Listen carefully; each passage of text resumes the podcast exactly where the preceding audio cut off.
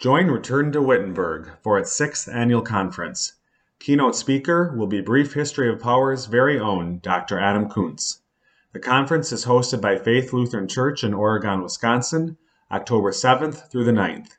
You are guaranteed an enjoyable time of fellowship and learning with fellow confessional Lutherans. For more information or to register, please go online to returntowittenberg.org. Again, that's returntowittenberg.org for the conference. North Idaho is home to beautiful mountains and scenic lakes, small town tranquility, civil freedom, and the faithful Lutheran parish of Blessed Sacrament Lutheran Church, located in Hayden, Idaho, near Coeur d'Alene. Blessed Sacrament Lutheran Church is a proud sponsor of A Brief History of Power. If you like what you hear on Brief History, then you will love Blessed Sacrament where the Lord's word is faithfully preached, and Christ's body and blood are administered at every divine service. Whether you are visiting Idaho or considering moving to Idaho, wouldn't it be nice? Please join the saints of Blessed Sacrament Lutheran Church for the Mass and Augsburg Academy Bible study. Directions, service times, and much more information about this confessional liturgical parish may be found at blessedsacramentlutheranchurch.com. Blessed Sacrament Lutheran Church, historic Christian orthodoxy, the evangelical Lutheran faith in the beautiful inland Northwest. At 7,123 feet, you can find mountains soaring above you and rivers running swiftly in the valley below you, natural beauty of every kind. But our God is richer in his gifts than this.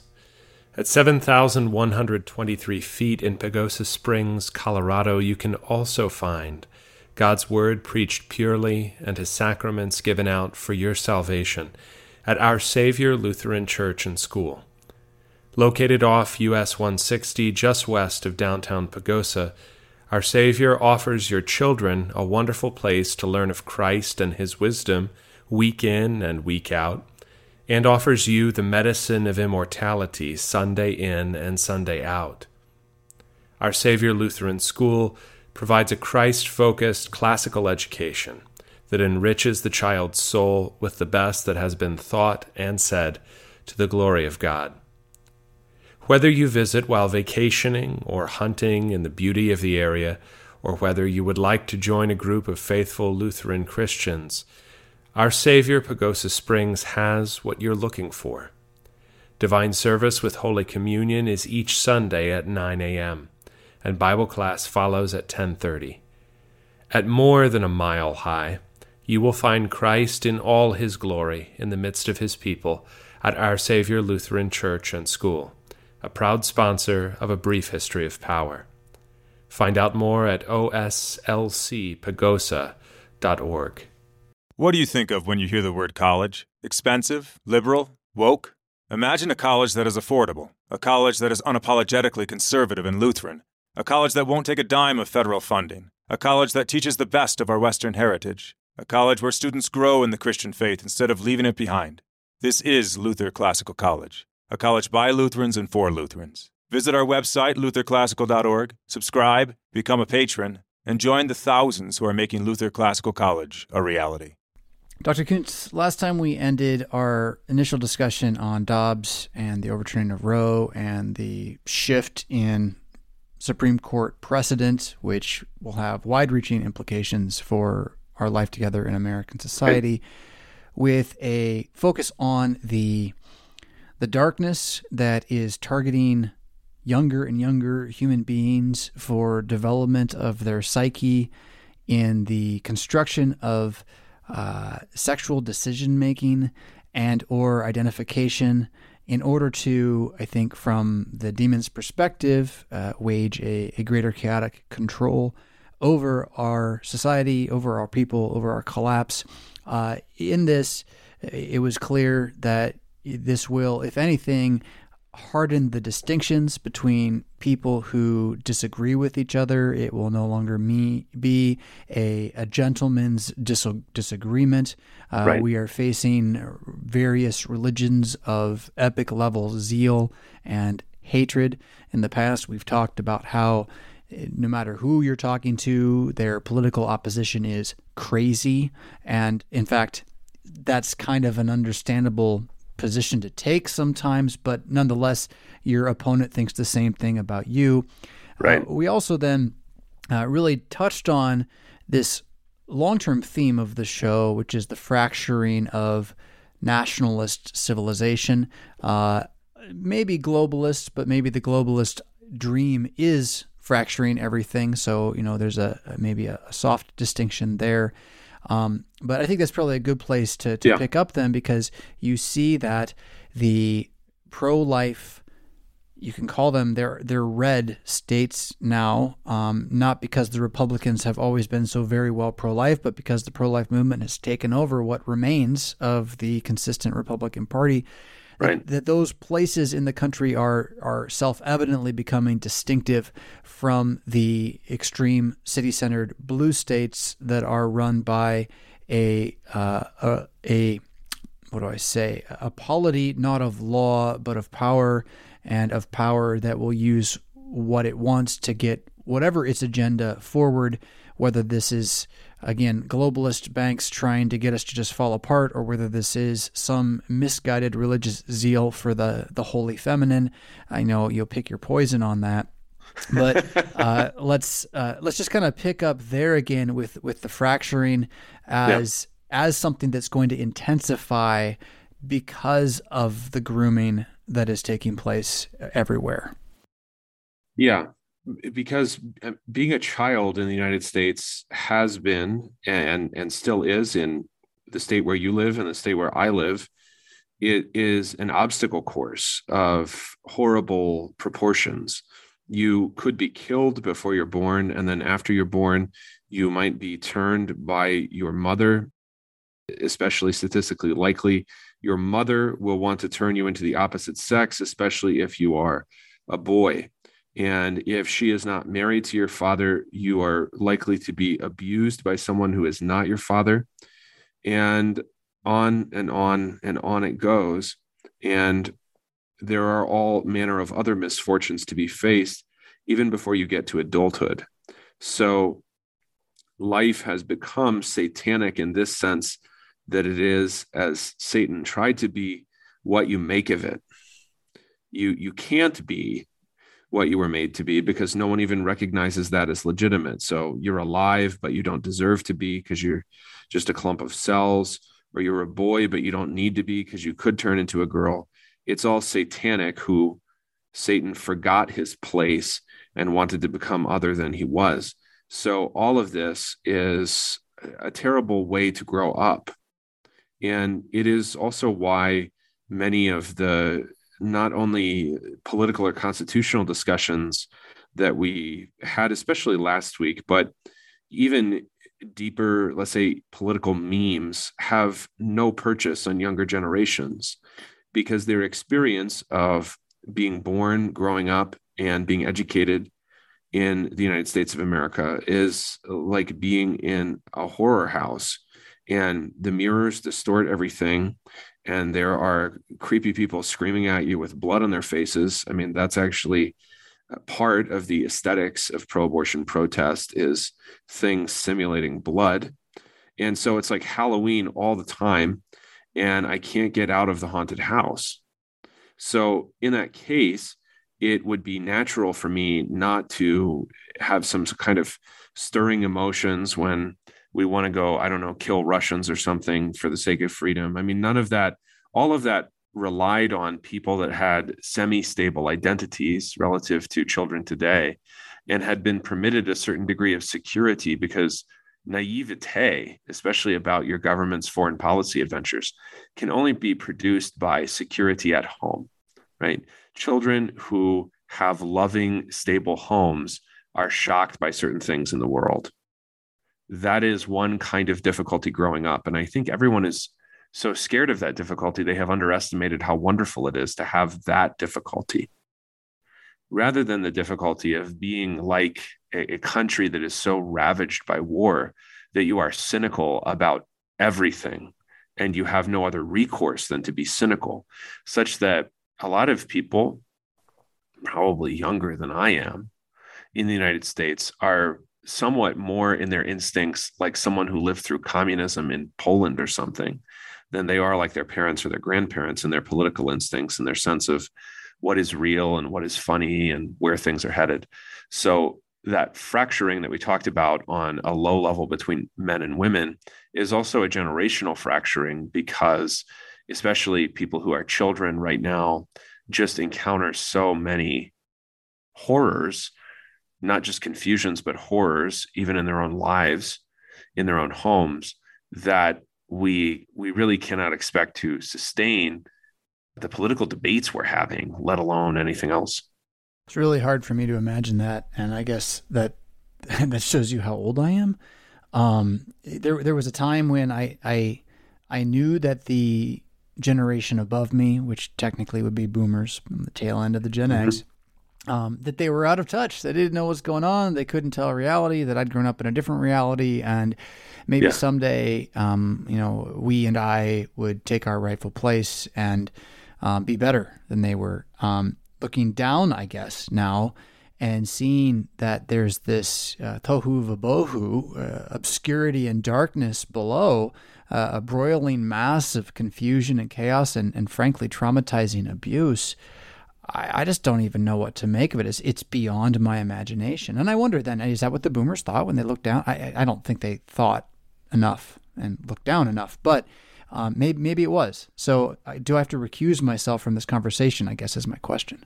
No, I, I don't think that this is cause for intergenerational animosity precisely. I think it is cause for an exercise in understanding that would not be ours if we lived in a semi-stable or coherent nation. So we we have to exercise ourselves more to understand one another because we have to recognize how vastly we differ from each other in the lives that we have led or even been been led to lead by virtue of when we were raised and how we were raised and, and what seemed normal to us. So a, a kind of harmless example that I mean, I suppose you could get angry about or something is I really, I really only hear jokes about how, you know, you know, she's, she's the boss, you know, how the wife is the head of the household. That's very much a joke for boomers. And the reason that it's a joke for boomers is that there's a third thing that is presumptive, which is men are actually the head of the household, that makes the joke funny. To me, that has never seemed funny because it seems to be the way that reality has operated also in the marriages of boomers. But they weren't raised by themselves. So they can remember a time where that would be funny because it contrasts with what we all expect or what we all know or what we all saw on TV. And it, it, it, those, it's those kinds of presumptions that create incoherence and misunderstanding. The incoherence and misunderstanding also makes us obviously less politically fruitful than we would otherwise be because we're spending our time fighting with each other. Hmm. So if your group is divided generationally because it's actually, I don't know, religiously homogeneous, then instead of doing something for the benefit of the group, you can all fight over how the generations despise each other. So that's why I think it's it's reason for an exercise in understanding and forbearance because we don't really have other options. I mean, I would be willing to fight with boomers if they were co- trying monolithically to kill my children. They're not monolithically. And in fact, politically, their instincts are generally better than my own generation's in some ways. So those are those are things that you know within a group of Christians or within a group of conservative Americans or I'm not sure what I'm conserving. Maybe I'm just reactionary now, but whatever it is that I am, I, w- I want to minimize the misunderstandings between the people within my group because they they will be numerous because we're all it's like we're all we've all been raised at least in different worlds and now we all commonly inhabit a very strange world yeah we're we're all in a circus and coming from from different tents and with yeah with very little uh, preparation is it's too light a yeah. word, but preparation yeah. to understand each other. We we and that's where you know what we've seen in in our listener base, um, and we've encouraged you all to to work on this is how much we kind of have this dream state of of sheer agreement, uh, and the it, I don't want to sound like a, a, Methodist from the 1920s, but you know, major in the majors and minor in the minors wasn't hundred percent wrong, uh, especially if you're talking about you know living in a neighborhood, um, right? right. Um, yeah, yeah. Well, I mean, yeah. I I had a a guy a couple months ago. We were talking about preaching. I said, "What would you What would you preach from this text?" Something in John. He would basically just preach against Calvinists and um, yeah, that's what he said. And which is a very traditional position for our group.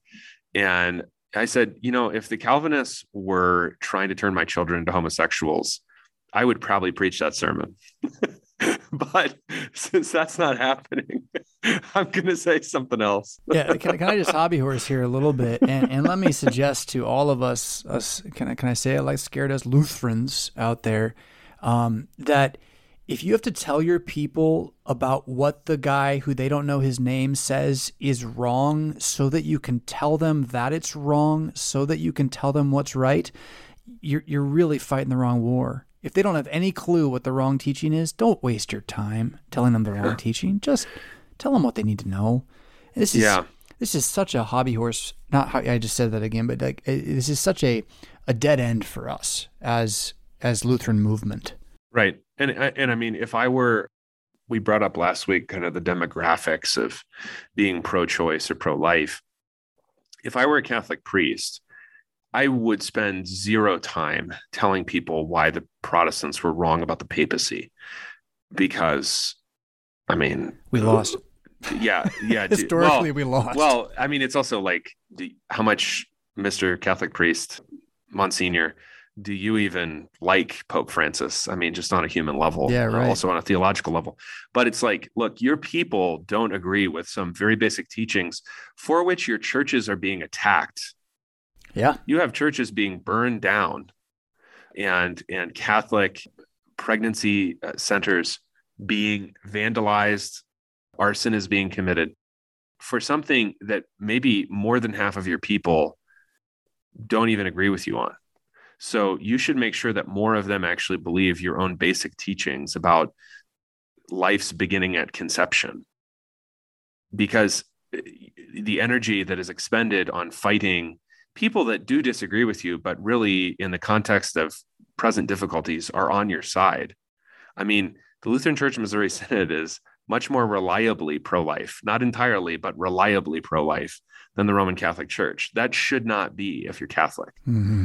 So you don't want that to be. So why don't you fight that? And the Lutherans can also spend time. I mean, Pope Francis is too much of an easy target. So I'm going to preach about something else besides him, too, right? That's not the major problem we have right now. So, yeah, I think it's a, it's a time for, as all difficulties are, exercises and understanding with people who are actually your allies. And it is the discovery of alliances, I think, that we will find in the years to come. Also, new ones, new ones, because it once you once you realize, let's say you're Catholic and you're in politics, and you realize it's great that so many Catholics are judges and we're so prominent in the Federalist Society and blah blah blah, and that's whatever, that's great, fantastic. Guess who's the only people on the ground who will support your ideas about what the Constitution means and that there is a right to life. Evangelical Protestants. So if those people go away, it doesn't matter that you're right about the Constitution because there will be no people to support what it is that you believe. So, uh, there being no people continues to be something that uh, I just also have trouble imagining and yet can't ignore. Uh, what was the some of the the conspiracy theory that came true two years later this week was lowered sperm counts in men for 70 to 90 days following dose two, I think it was, right. of, of yeah. whatever. Um, and uh, uh, so I just I don't want to get distracted on that, but I think your point about believing there are allies, discovering those allies, um, getting along with those allies because they're gonna Yeah. be annoying, probably. And Right. may- maybe you are too, probably.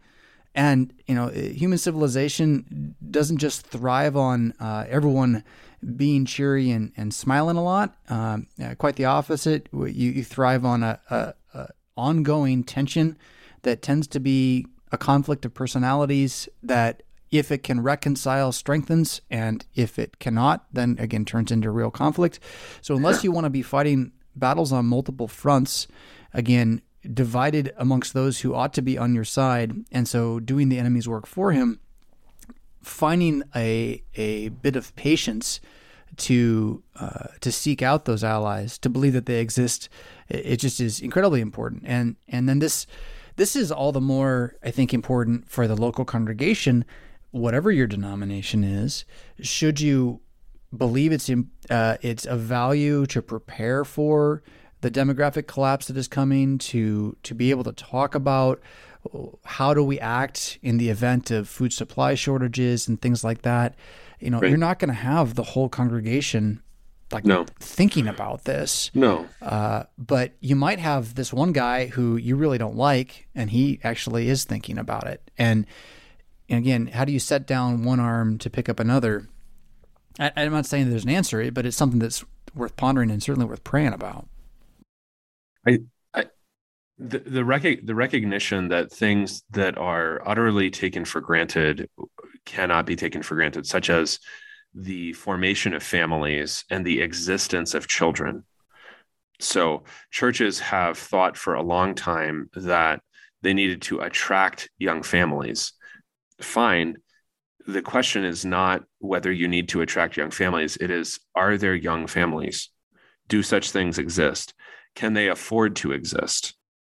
can they can they biologically exist because mom and dad are both vaccinated and so the rates of miscarriage and the rates of male infertility are both way up in the studies that i have read so if that's the case then what are you doing to foster the existence of life when you get conflicts on the scale of Roe v. Wade and, and at the length of time that its reign endured and that its successor laws in various states endure and have even been extended with American abortion permissiveness generally greater than anywhere else in the world as to when during a pregnancy and and so forth.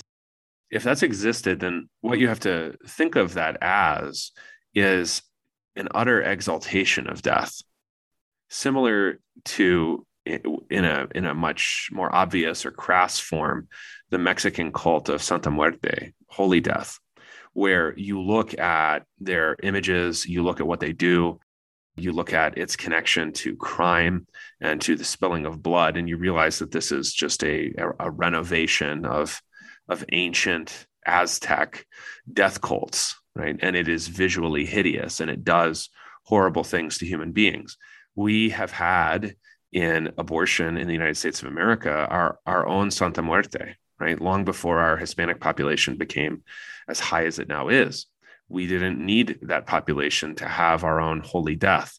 And the exaltation of death has effects outside of legal and political debates about when is it legal and should euthanasia be legal? And you know when you understand these things as spiritual realities it makes a lot more sense for example that you would be able to both get an abortion at any time and kill yourself legally in a certain state but also be required to be vaccinated. Because it is living with death and for death that is the definitive spiritual reality of modern America. It's, I mean, behind legal or political questions, which I'm happy to talk about, is Missouri going to be the capital of the new, you know, some new Midwestern state or something because it's because it's red. I don't know. These are kind of fun questions. But spiritually speaking, both righteousness and evil always come in clusters. So you will also find where children exist, you will find a certain joy also in the adults that does not exist where there are no children. Or you will find a certain impulse against assaults on children in various forms, socially and politically, that does not exist where there are no children. So the, it is the presence or the absence of children, whether intentionally in the case of abortion or unintentionally in the exaltation of wealth and the avoidance of children in heterosexual sex, the avoidance too of marriage. Those things cluster together and they produce in human beings spiritual realities that have, I think, their own force. Like California as a state would have to change radically and utterly. And I don't just mean on the level of electoral offices in order for it to go back from the acquaintance with death that it has. Arkansas would have to become vastly more prosperous and vastly less religious very quickly in order to wind up in the same ideological place and political place that California has. Right? These these places are not, I think, like like you know, accursed or blessed in some kind of specific geographic sense, right? I think that they are accursed or blessed according to the spiritual dalliances or graces that the people in them have received. And what has happened with those people and their spiritual lives politically and legally and academically and educationally and, and everything else. So Roe v. Wade and its overturning reveal those things, I think, far more because you know you get this word that is everywhere in American political discourse now: doubling down, doubling down. It, I mean, it's, it's such a worn out metaphor. But the reason that that happens in people's spirits is for the reasons that we talked about at the very end of last week. Once you take a step in a certain direction, other steps follow of their own accord, and you don't even quite understand why you're walking that way. You just go. For me personally, I I came to a certain conviction about the Bible that it was inspired and actually the word of God. And then intuitively and without knowing why, later I figured out why. Intuitively, I figured out that children were an absolute good and that the prevention of them was an evil that I myself wanted to avoid. I had an intuition of these things long before I had any understanding of them because you start to walk a certain way and then the world just looks different to you. I think that the the root of children being an absolute good is the fact that humans are an absolute good even with the fall that we've had into yeah, evil, even right. with the scarring of the image. And that's where the exaltation of death and the worship of death is the the same satanic uh, what you make of it forgetting your place thing that has uh, uh, started the show off here um, for the death that we do receive is a, a, a punitive thing it is a recompense of evil by God but then to turn around and try to make it the good is to be completely upside down Right. Um, now, not to to mix that metaphor here, but I, I've I don't know. I'm I really like that you brought up uh, the cult of death in Mexico. I have not met many other Anglo Americans who are aware of this.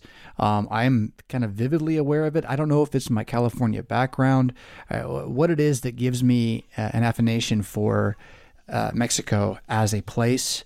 Um, I haven't been to large swaths of it. I've certainly not been to the nice areas. Uh, I've been to Tijuana. Um, but it, something about perhaps the engagement of uh, Latino, Latin culture uh, with my white growing up in Southern California just made me aware of how, how powerful that culture is and how slow it's been to be dissolved by those things which have dissolved Yankee and American Southern culture. I don't think that they're not dissolving. I, I do think they are, but I, I, think it's just been more resistant. Yet yeah. at the same time, and maybe it's not, maybe it just dissolved in a different way. So to try to kind of say what I want to say, I have had this inclination, intuition that the the cult of death so worshipped by thugs and gangsters and uh, old women in in Mexico is like the underbelly of um, of the United States of America's worship of death politically and financially.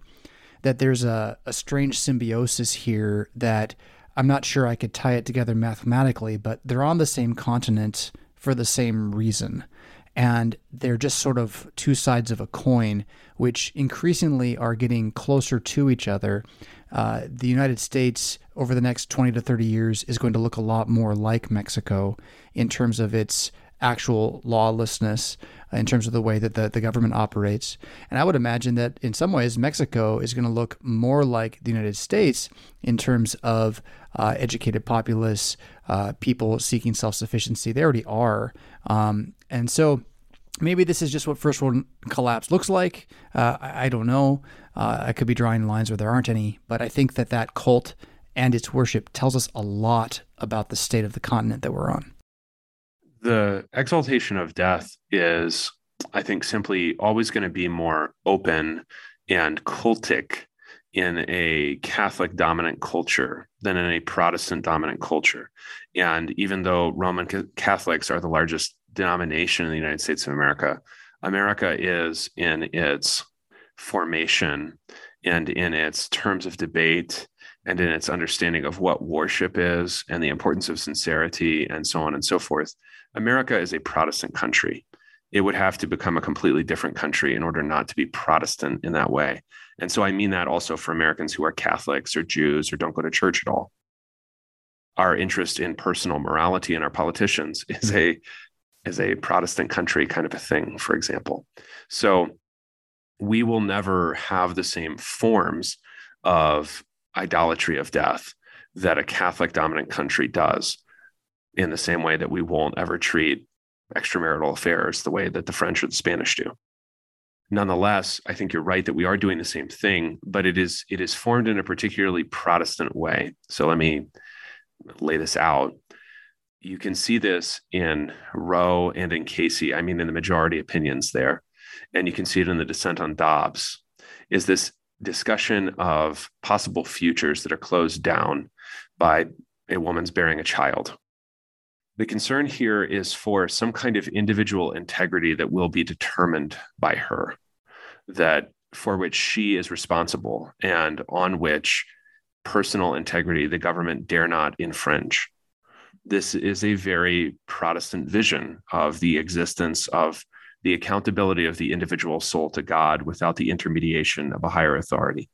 And as a Lutheran, there is a truth to that.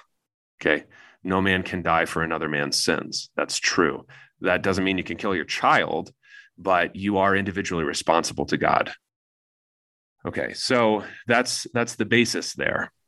Because of that, the terms of our political debate surrounding everything from abortion to euthanasia rarely discuss anything other than that appealing reality of determining your own life, even where it comes in immediate contradiction of the same political talkers own talking points about vaccination for example. You didn't get to determine your own body. We were all living in some sort of just to me absolutely horrendous prospect of a mutually interdependent third world village. So we all had to get vaccinated because the village elders were saying we had to. I mean that is the opposite of every Yankee instinct that I have in my body. Oh, you're telling me to do this? No, I won't. Everybody's doing this. Well, I'm not going to do it.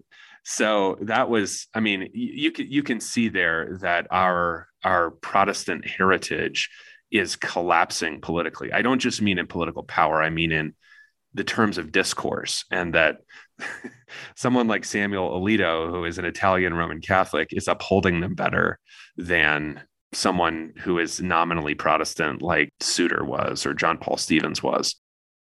So we we are getting different terms of discourse, but we still tend to frame things in terms of the maximalization of freedom and individual accountability and individual capacity to handle life. That's not individualism precisely. It it has a deeper theological root than just you know some sort of image of like cowboys or something. So the reality here is that we are fracturing along lines between people who are practicing something that is not just post Christian, it's post Protestant in its individuality, but also in its obsession with a world that has nothing to offer you because I think that is the bleakness that people are avoiding when they are consuming more in order to compensate for the loss or the non-existence of the children they never had. And and this happens to everybody in america.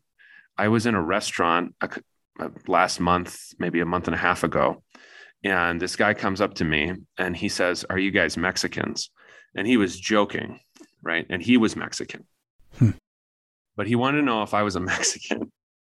And i wanted to just run with it and freak him out. Yes, we're we have blonde hair and blue eyes, but yes, we're all Mexicans. And see what he did at that point. But maybe then he would try my Spanish or something, and then he would figure out that I was lying. But he asked if we were Mexicans because he said only Mexicans have seven kids. you guys must be Mexicans. His daughter, who is ethnically Mexican, was born in the United States. She has one child. Yeah. So that's the way it goes because what we have on offer here, whether you're doing Santa Muerte or not, whether you have some kind of ethnic affiliation with an obvious death cult, is we have on offer some sort of promise of material prosperity that is going to disappoint you, but for which you will sacrifice even other people, especially babies, because it's easy to do you will sacrifice other people to attain that possible future. That is, I think, at the heart of the American cult of death. And maybe we could call it holy death or the whore death or death Babylon or something that the Puritan fathers would have called such an idolatrous cult because it is it's very non-catholic there's no image here it's always some possible future that you yourself can individually imagine. And then anything that gets in the way of that, you need to get rid of. That's interesting. The Whore of Babylon is is childless, right? Or or yep. purports to be. And so yep. yeah, that, that's that's very real. Um so fracturing and family and I don't know, the battle of the sexes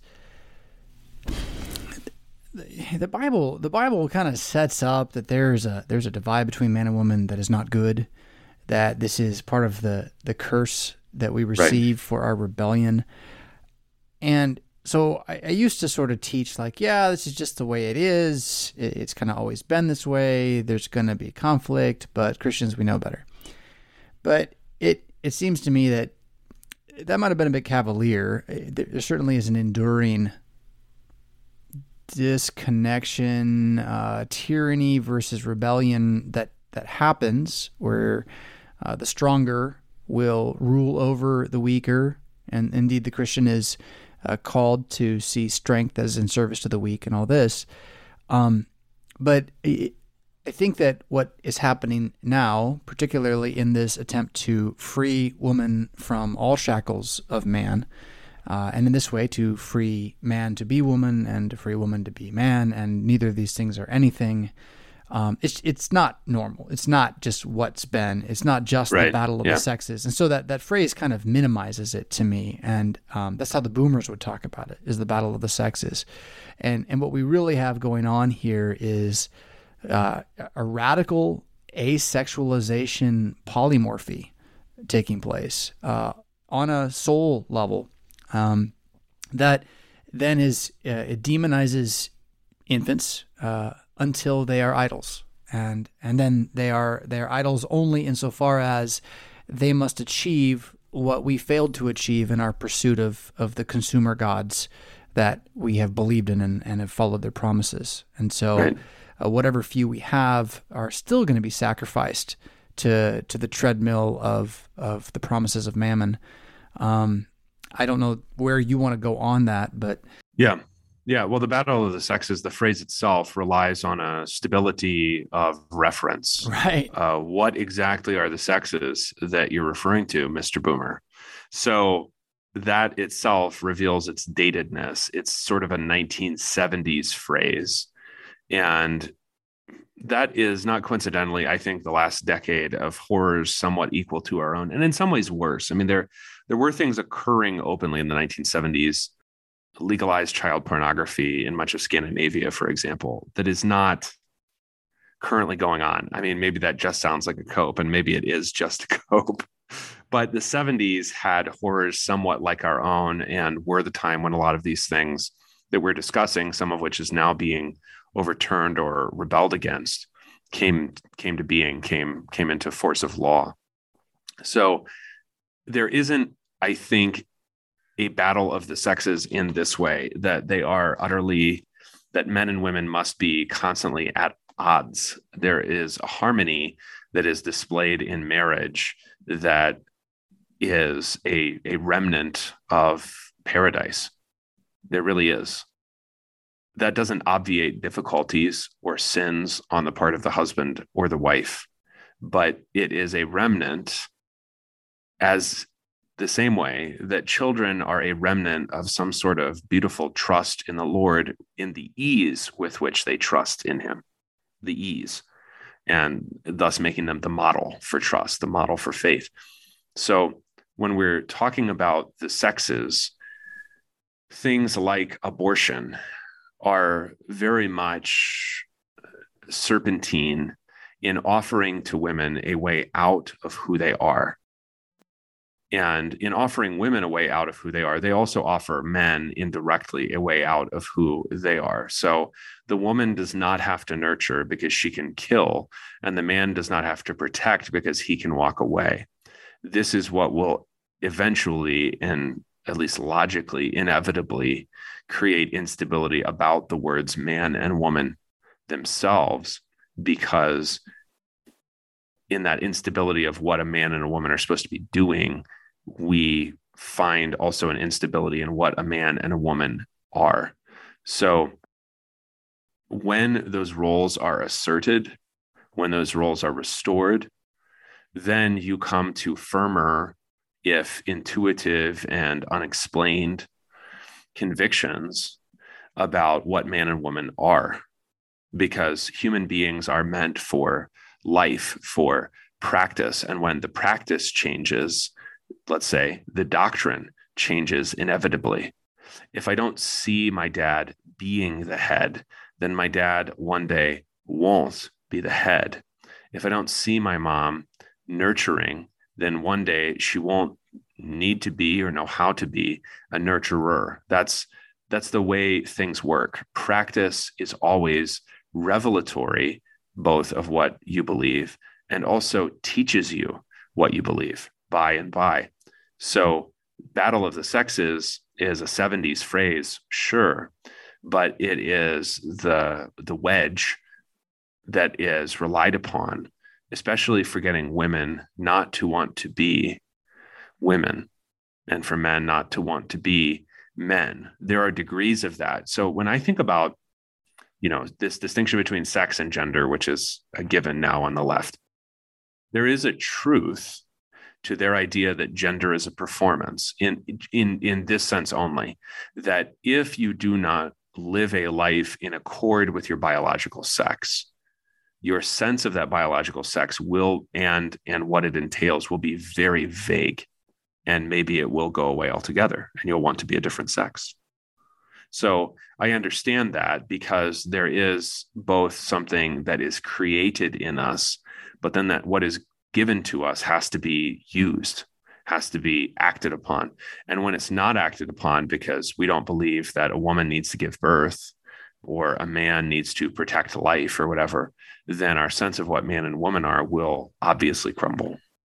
So then what's what's the takeaway or is the is the next action just to be more aware of uh, where the arguments are right now? I mean, we we've talked about the shock that's taking place uh, with the next generation, wherein they're the, the attempt is to so confuse and curmuddle it all uh, that they become I don't know easy consumer pawns. I mean, what, yeah. what really is the end game that they they, yeah. play video games and do drugs? It, it, I I don't know, or or is it? I mean, obviously it's demonic, and and then behind yeah. it all is just destructiveness and chaos.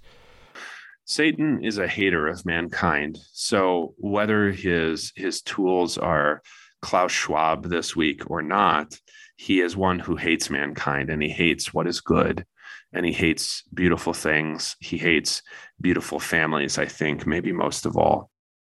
that is the blessing that I think he he sought to steal from Adam is the existence of a peaceful life that that was given him. If we love mankind, then the next action is not only to understand what the arguments are going to be, but especially wherever and whenever we can, politically, also locally, congregationally, as well as nationally, to foster life. It is why you see people eh, on a political level, like Blake Masters, talking about you should be able to sustain a family in the United States of America on a single income. You see things like that finding some purchase, as well as the intuition that many Christians of all stripes are having, especially in our generations, about the idea that children are a blessing. This was certainly not taught to us by our forefathers, and yet we we have come there nonetheless. So those those things, those realities come upon us, I think, unbidden, except by force of events. Things happen and we realize that we need to change, or we're not going to survive, or life will have no beauty in it.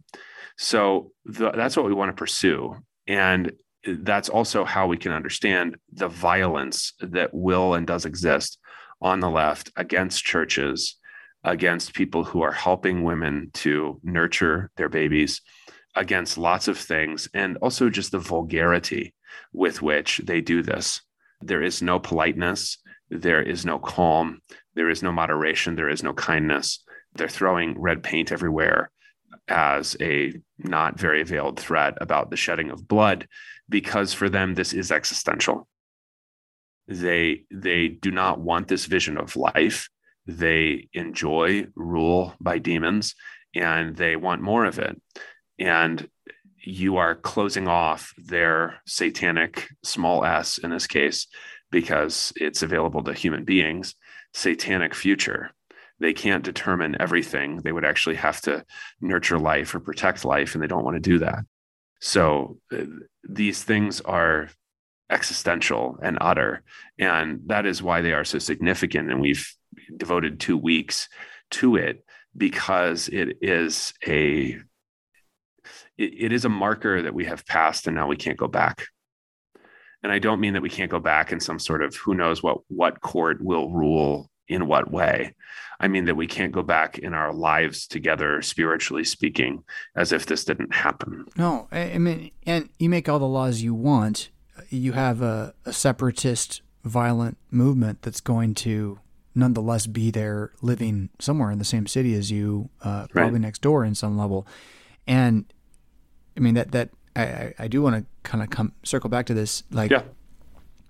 the term civil war comes with all sorts of nostalgic baggage that you know you, you tried to undo that with the study of the Spanish Civil War that we did a while back, but mm-hmm. I'm, I'm not sure how much that really did for me in terms of shifting my, my mind. It was like, okay, so there was this pre World War II version of it that was very different and looked like kind of espionage and violence in the cities, looked like like a third world country kind of regularly yeah, right. the way they, they, they run.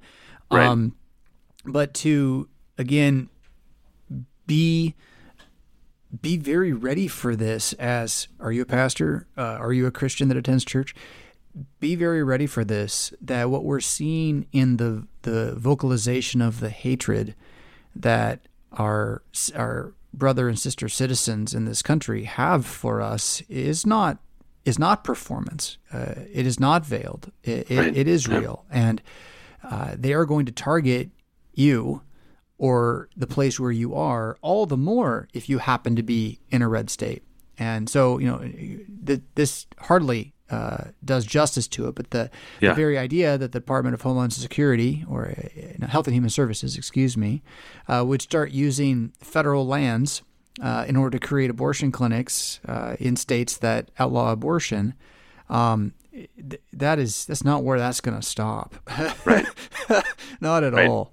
So yeah, and I the reason that we talked about the Spanish Civil War was because it is like our current dissension in the United States, much more ideological, much more clearly divided, much more extremely or deeply divided than the United States was at the time of, during, or after our own Civil War.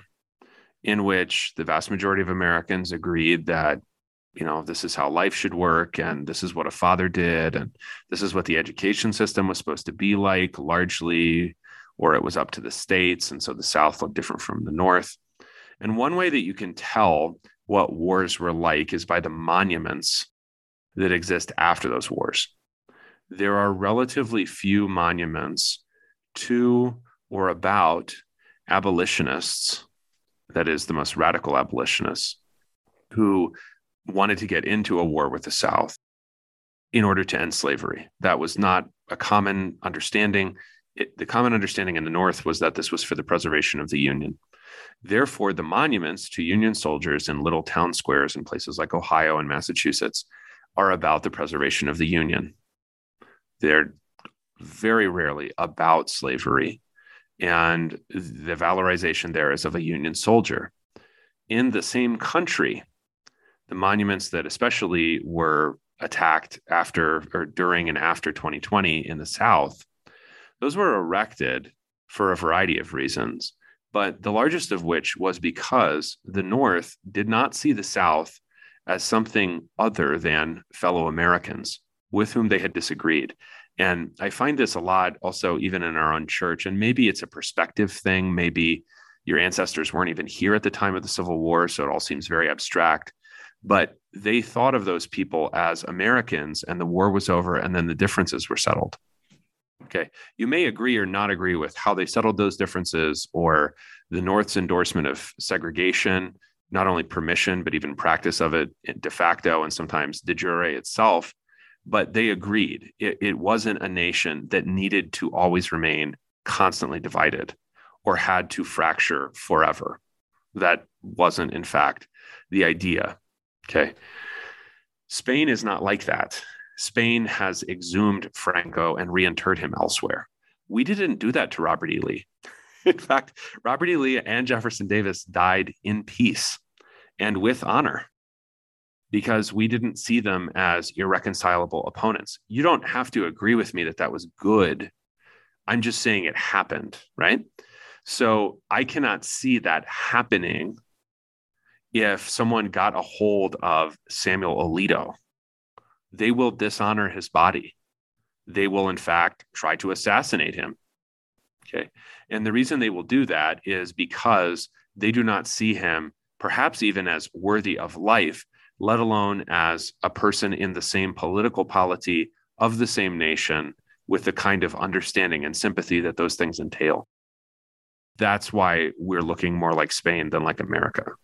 Yeah, they don't they yeah. don't see him as human. No. Or they don't see human as valuable, which they don't see babies as human. Brings it back let alone to, yeah. Samuel Alito. Yeah. Right. They, it brings it back to the main point that, that humanity is uh, is less than beautiful in and of itself for its own sake, which does it beg the question that you know, uh, without a creation narrative that presents humanity as from a higher power that intends us to be here, how long can you retain anything other than uh, the chaos and obfuscation, the confusion, and the descent into madness? When you believe that there is no reason, but that the Big Bang is a beautiful thing in and of itself, how long can beauty be a thing?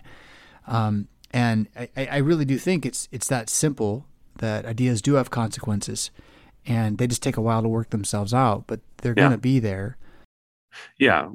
Devotion to demons is unsurprising in a people who believe that they are accidental or are random, and then whose life experience reinforces those things when they do not have a home where their mother or their father are present, or if they are, their devotion to them or instruction of them is spotty or non existent in any way not only instruction in God's word, but instruction in basic facts of life. So they are educated willy nilly. They are taught essentially nothing of any use or truthfulness.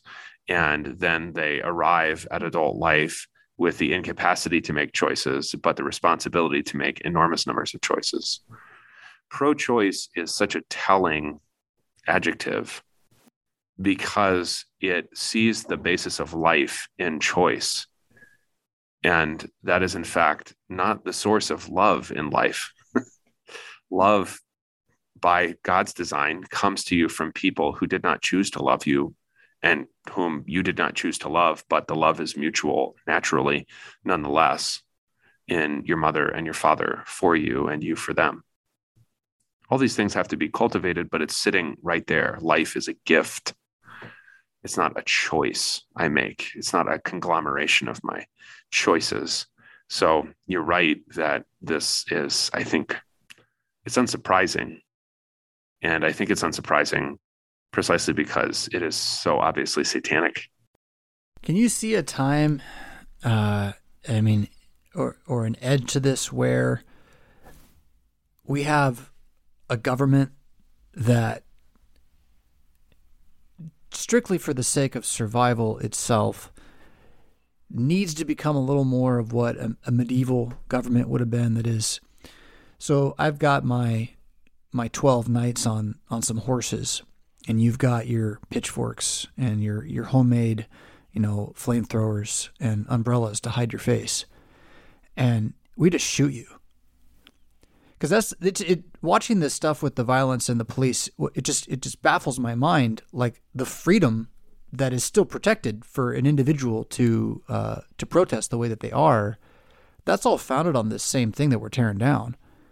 At, at what point does the rule of law become the rule of the sword and nothing more? And uh, i guess the thing that pushes back on that is this idea that uh, video and or photography changed the way the public are able to see war. And so now the public won't tolerate it. But again, I, I am not sure other countries um, where things are just more collapsed really have that public pushback.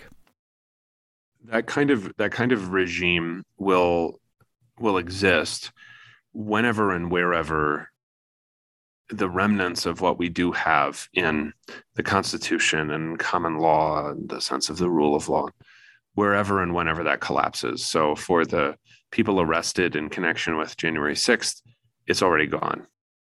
Those little pockets of disorder, misrule, those expand and expand and expand. They can be pushed back against within the terms of the system that we currently have. I do think that one problem that listeners consistently have, not so much with the show, but but in terms of the show, and the, and the show is not here to solve all your problems. It, it's here especially to get you to think and to become active in what you're doing and who you are. Okay, a problem people consistently have is that I, I think that you think in increments that are far too small you're thinking in terms of election cycles or something. And that is totally fine. But usually, if you want to do something worthwhile, you need to start thinking in terms of centuries. And so, if you think in terms of centuries, then I can imagine all kinds of possible American futures within 200 years. I mean, we, we're not that far past 200 years. So, what's going to happen in another 200 years? So when I think about that way, then that induces patience. It's also why, at least I stress, and I, I think Pastor Fisk stresses this as well, you know, also in his other venues, is thinking about building, actually building things yourself, communities, organizations, maybe buildings, ways of doing things, ways of paying for life, ways of supplying food. The reason to build those things is because you don't want to wait to see what will happen next. That is a passivity induced in you by the media cycle. You want to say, okay, I will fight to preserve the right to life in American constitutional terms as long as I possibly can. Once that is eclipsed, then I'll do something else. Or maybe it will be preserved. I mean, who knows? You know, who knows? I think people want something like quick and simple because that's how they used to preparing food and getting information and lots of other things. If you start to think in multi, multi generational ways, then you're going to have a lot more patience and you can also just be more flexible because you realize maybe we'll get to medieval warfare like Pastor Fisk is talking about, or maybe we will continue just Samuel Alito just continues like slashing and burning across the legal landscape of America with the help of Clarence Thomas. Either are things that I can handle and I'm going to have some time to react to them. So I, I think don't get short sighted by victories, but especially don't get short sighted by defeats because conservative people are much more used to being defeated than to being victorious. I mean, when they're victorious, they don't even know what to do. And a lot of them were ashamed last week when they got an actual legal victory. they didn't know what to do. All they needed to do was to say, Oh, I'm kind of sorry that you feel bad that you didn't win, but I won. But that's sorry if I act happy about it at all. You know, we don't know what to do with victory. We might be victorious long term, we might not. We might be victorious under a different political structure. We might not have to. I don't know. All you can really do is to prepare for the future that you are actually capable of reacting to and to leave the other things to God. So that makes me think of a couple of things. First off, uh, not knowing how to win is a definite result of the feminization of man in our yeah. in our society. Yeah. Definitely. Um, I I liked that at the seminary. You know, there was a motto for uh, the St. Louis preachers. It was uh, "humble in victory, gracious in defeat." Like I think there's some there's some honor in that. Yeah. But it's really been turned a little more into, you know, like you said, uh, ashamed of victory, um, uh, frustrated by defeat, or something like that. Ashamed by defeat too. You know, it's just it's just right. nothing but shame. Um, so if you want to say more about that, that's that's good. But then the, the other thing that you know, as you talk about listening to the show and wanting the quick fix, and um, you know, what are we really here for? Um, maybe this helps, and maybe this doesn't, but it's it's a recurring thing for me where uh, I've I know what I've got to do today, and so I get that done, and I know what I've told myself I want to do for the long term. And you know, I think that's thinking in centuries is, is super valuable. Hebron Collegium is is founded on that very dream. But there's only a few small things I can do about that today as well. And some of them are actually bigger than they seem. And I'm not even sure they're the right thing to do. So I'm not in a hurry to get them done. And so now here I am, and it's it's three o'clock, and it's a sunny day, and I'm not sure what to do. Uh, but I feel like I should. What? Uh, I'm not sure. Uh, so I open Twitter and I scroll, and the feeling like I should gets worse uh, because there's so much, and it's all bad, and I can't believe it, and more really, and, and on and on and on. So I close Twitter, and then I continue to stew in this fabricated box of loss that the world has trap me. And I made a joke about, you know, the AI tricking us into believing we're somewhere. And I joke or I jest, I don't care about the AI. Um, I don't think the devil's artificial. Uh, but I do believe that the ruler of this world has a game plan and it definitely thinks in centuries and it definitely targets stagnating not just me, me as every man, in fear of today and tomorrow. And so there I am on a sunny afternoon, a beautiful day, stagnated and afraid of a boogeyman. Now, what do I do? I've rediscovered, I love reading. Goodness, if I can get, I'll go sit and read, and just you leave me alone, and I will, I will read and read and read and read. but um, you know what? I'm a pastor. My vocation actually fits pretty well with that. So you know, I've, I've I'm not going and buying a cow and milking it because th- that doesn't fit with my vocation. And maybe that's wrong, right? Maybe I'm being too patient. Maybe I'm not acting. And, and I asked that question. But the reason I'm sharing all of this again is I, I think I'm probably not alone in those moments of feeling terror where if I will stop listening to the story for a second and just assess what I'm actually seeing, I'm sitting in the sun reading a book about something I love that's going to have use this week. I'm living the life of my dreams. It's been given to me by God. It's a great joy in every way. And I would hope that the listener finds that somewhere, somehow for them. That you're actually really enjoying your life more than the talking box has let you know. Right. Because you, you can't think about life in the media terms that have been erected for you. Not only that there is more to the story, but also that you need to be aware above all things of God's providence and gifts, of his fatherliness. And when you lose a sense of his fatherliness, you have lost a sense of what life is, which is precisely what those who despise life believe. They believe that life is a set of choices rather than a gift, and that the giver is abundant in his gifts. Who is wise and understanding among you? Let him show by good conduct that his works are done in the meekness of wisdom. If you have bitter envy and self seeking in your hearts, do not boast and lie against the truth. This wisdom does not descend from above, but is earthly, sensual, demonic. For where envy and self seeking exist, confusion and every evil thing are there. But the wisdom that is from above is first pure, then peaceable, gentle, willing to yield, full of mercy and good fruits, without partiality and without hypocrisy. The fruit of righteousness is sown in peace by those who make for peace. You're listening to a brief history of power. You know where to find us, or you wouldn't be here.